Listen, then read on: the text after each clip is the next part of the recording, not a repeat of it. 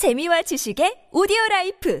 팝빵 안녕하세요. 역사 돋보기입니다. 역사 돋보기 배 역사 인물 라이벌 매치 이황 대 이이. 우리나라 역사의 가장 위대한 대학자를 꼽으라면 아마 이황과 이이가 거론되지 않을까 합니다. 대체 두 사람은 뭐 때문에 그렇게 칭송받는 것일까요? 그렇다면 둘의 차이점은 무엇이며 누가 더 대단하다고 할 수 있을까요? 실제 두 사람은 위대한 대학자임은 맞지만 두 사람이 걸어갔던 길은 완전히 상반되는데 천원 대 오천원의 대결 그 매치 시작합니다.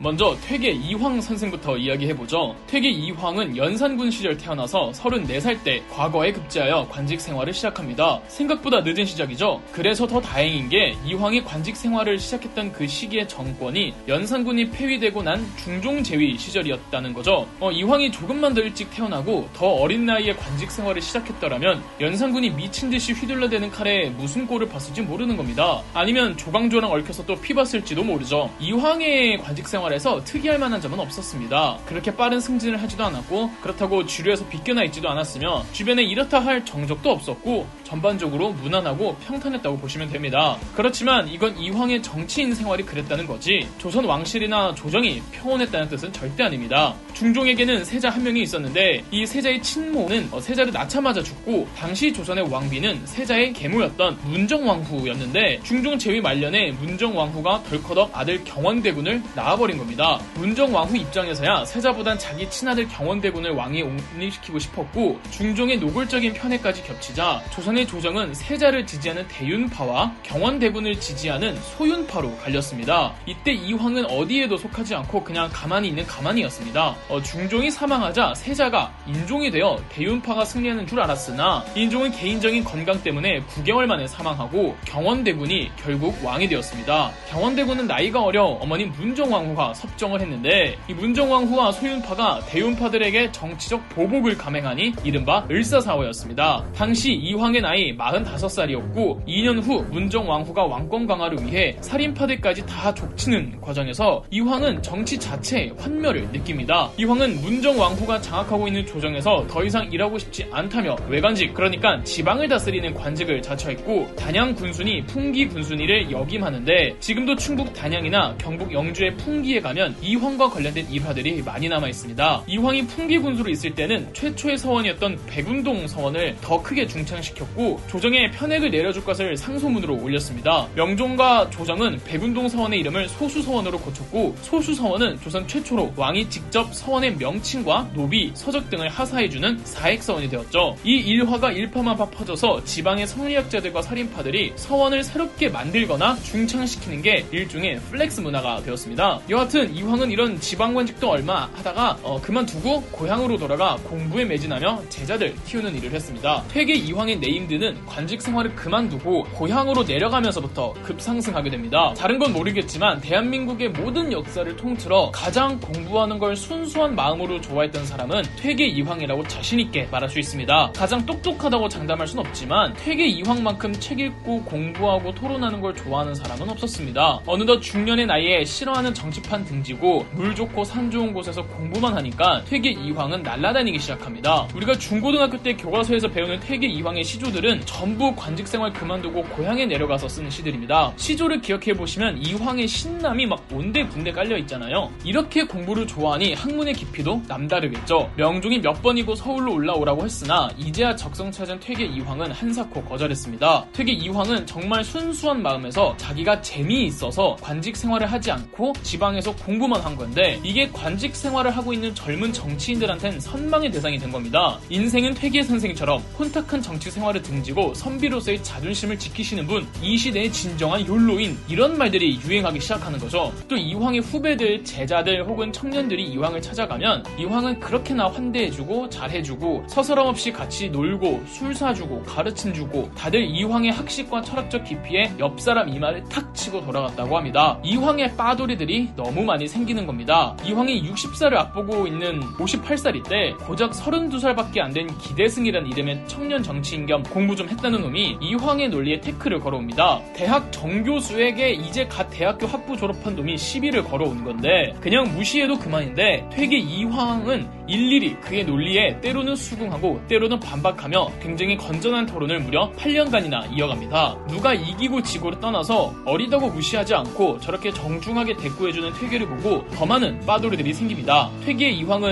음, 최고의 스타 강사? 1타 강사라고도 감히 표현하기 어려울 정도의 인기 대폭발 학자였고 특유의 온화하고 고고하고 도덕적인 인품 덕에 모두가 지켜 세워주는 그 시대의 진정한 스승이었죠. 적어도 학문적으로는 조선 후기 전까지는 어, 이황의 성리학 사상이 당대 학계의 주류였으며 일본의 성리학도 이황의 성리학을 거의 그대로 흡수합니다. 이황이 살아있을 땐 좀 덜했지만 이황의 존재감은 절대적이었고 누가 감히 이황을 건드릴 수도 없었습니다.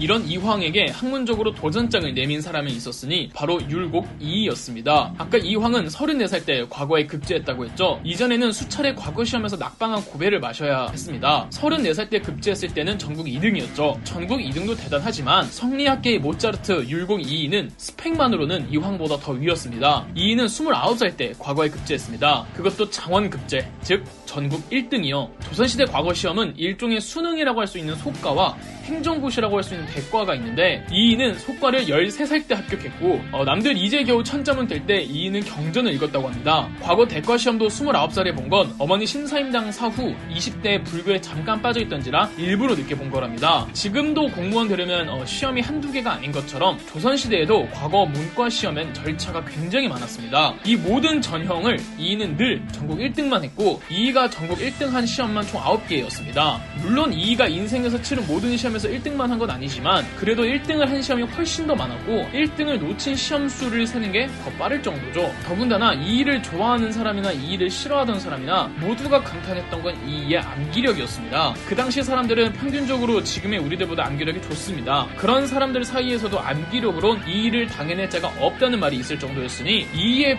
브레인은 능력치로 추정 자체가 안 됐다고 보시면 됩니다. 신하들끼리 토론하는 자리나 왕과의 경연 자리에서 이이가 입을 떼면 아무도 말을 못했다고 합니다. 그렇다면 이황과 이이의 결정적인 차이가 뭐냐? 이이에겐 쌈닭 기질이 충만해도 너무 충만했습니다. 말씀드렸던 것처럼 퇴계 이황은 세상을 등지고 낙향하여 본인 공부만 하다가 네임밸류가 급상승한 케이스이고 워낙 성품이 원만해서 사적인 감정을 가진 원수들은 주변에 없었습니다. 반면 열정과 패기로 똘똘 뭉친 이인은 본인이 생각하는 정치적 이상향을 펼쳐 보이려는 의지가 아주 대단한 청년이었습니다. 이런 사람은 가뜩이나 능력도 뛰어나면 보통 주변에 적이 많죠. 더군다나 기대승에 이어 이이가 또 이황의 사상에 반박글을 내놓는데 이이는 기대승보다도 10살이 어립니다. 이황과 기대승의 논박이 현역 정교수와 학부 졸업생의 논쟁이었다면 이황과 이이의 사이는 정년 퇴임을 앞둔 교수와 학부 졸업생의 논쟁이었습니다. 그리고 기대승은 그나마 이황을 건드려도 될때 건드렸는데 이이는 이황이 이미 우상화 될 대로 되어 있는 이황을 건드렸습니다. 물론 착한 이황 선생이야 기대승에게 그랬던 것처럼 일일이 이이와 논쟁을 즐겼습니다. 매우 겸손한 자세로 말이죠. 이 자체는 매우 아름답지만 이이를 향한 주변의 시선은 곱지 않았습니다. 어디 감히 우리 퇴계 선생에게 버르장머리 없게 말이야. 지가 아홉 번 전국 1등하면 다야? 이런 식으로 말이죠. 어, 가뜩이나 당시 조선의 조정은 세대 갈등이 좀 심할 때였습니다. 옛날에 사화 시절도 겪어보진 못한 요즘 애들이 뭘 안다고 저렇게 까불지? 이렇게 말하는 기성세대가 있었고 이제 살인파들에게 힘이 생겼으니 조선을 정통 성리학 국가로 제대로 만들어보자. 윗세대들이 하는 꼰대식 발언은 다 무시하자 하는 신진 세대가 있었죠. 또 놓고 보니 지역적으로도 갈리는 겁니다. 나이 좀 지긋하신 분들은 주로 경기도와 충청도, 호서지방 출신들, 신진 세대들은 영남 지방이었던 영남학파였죠. 모두가 다 그랬다고 할 수는 없지만 일반적으로는 이랬습니다. 결국 조선의 조정은 동인과 서인 딱 두 개로 갈렸습니다. 바로 분당 정치의 시작이었죠. 의외로 신진 사람들 로 구성된 동인은 이의를 싫어했습니다. 이황을 깠기 때문이죠. 그리고 이의는 영남지방 출신도 아니라 성리학계의 정통임을 자부하는 이 영남 출신의 동인 신진 사람들은 이의를 무슨 이단화 취급했습니다. 어느 정도였냐면 이의가 성균관 학생이었던 시절 독학해서 과거에 급제했다는 이유로 다른 유생들이 이의를 왕따시키기도 했습니다. 정통 성리학 계보를 중요시 여겼던 영남학파 출신 유생들 입장에서 보면 이의는 그냥 길바닥 출신인 거예요. 이런 놈이 시험만 쳤다면 1등이고 본인들보다 앞서 나가는데 시선이 좋겠어요. 생각했으니까. 반면 서인들은 이의를 좀 지지해줬습니다. 정작 이의는 동인이든 서인이든 붕당 정치는 옳지 못하다며 두 붕당을 모두 까댔고 이 입장에선 중립을 지켰는데 중립을 지키려고 한 것도 사실 이 주변 사람들이 보기에도 좀 답답한 거죠. 이의는 워낙 쌈딱에 말싸움을 했다면 이기니까 인기도 없었죠. 처음엔 서인보다 동인이 우세했습니다. 그런데 어, 이 정치 질의 신이었던 선조는 붕당 간의 경쟁 관계를 왕권 강화의 일환으로 쓰고 싶어서 의도적으로 서인에게 힘을 막 불어주었습니다. 그 일례로 이의를 압도적으로 밀어주었는데 선조가 어린 시절 의지했던 이황이 사망한 후 선조는 이의에게 크게 의지했고 이의는 선조의 지지에 힘입어 정말 여러 가지 많은 개혁들을 건의하고 시도합니다. 하나같이 파격적이었습니다. 이의는 동인들로부터 온갖 질타를 받지만 선조는 모든 불만을 무시하고 이 일을 전폭적으로 청해 주었습니다. 심지어 선조는 나는 이이가 속한 붕당의 한 사람이라고 말할 정도였죠. 이이의 10만 양병설도 아마 이때 나온 것으로 추정되지만 일각에선 이이의 10만 양병설이 사실은 없었고 나중에 후손들이 이이를 숭상하기 위해 만들어낸 카더라 통신이라고 말하는 설도 있습니다. 10만 양병설의 진위는 잘 모르겠으나 적어도 이이가 이때 내놓은 개혁은 정말 어, 파격적인 게 많았습니다. 그러나 이의 이러한 개혁들은 제대로 시행조차 되지 못한 채 이이는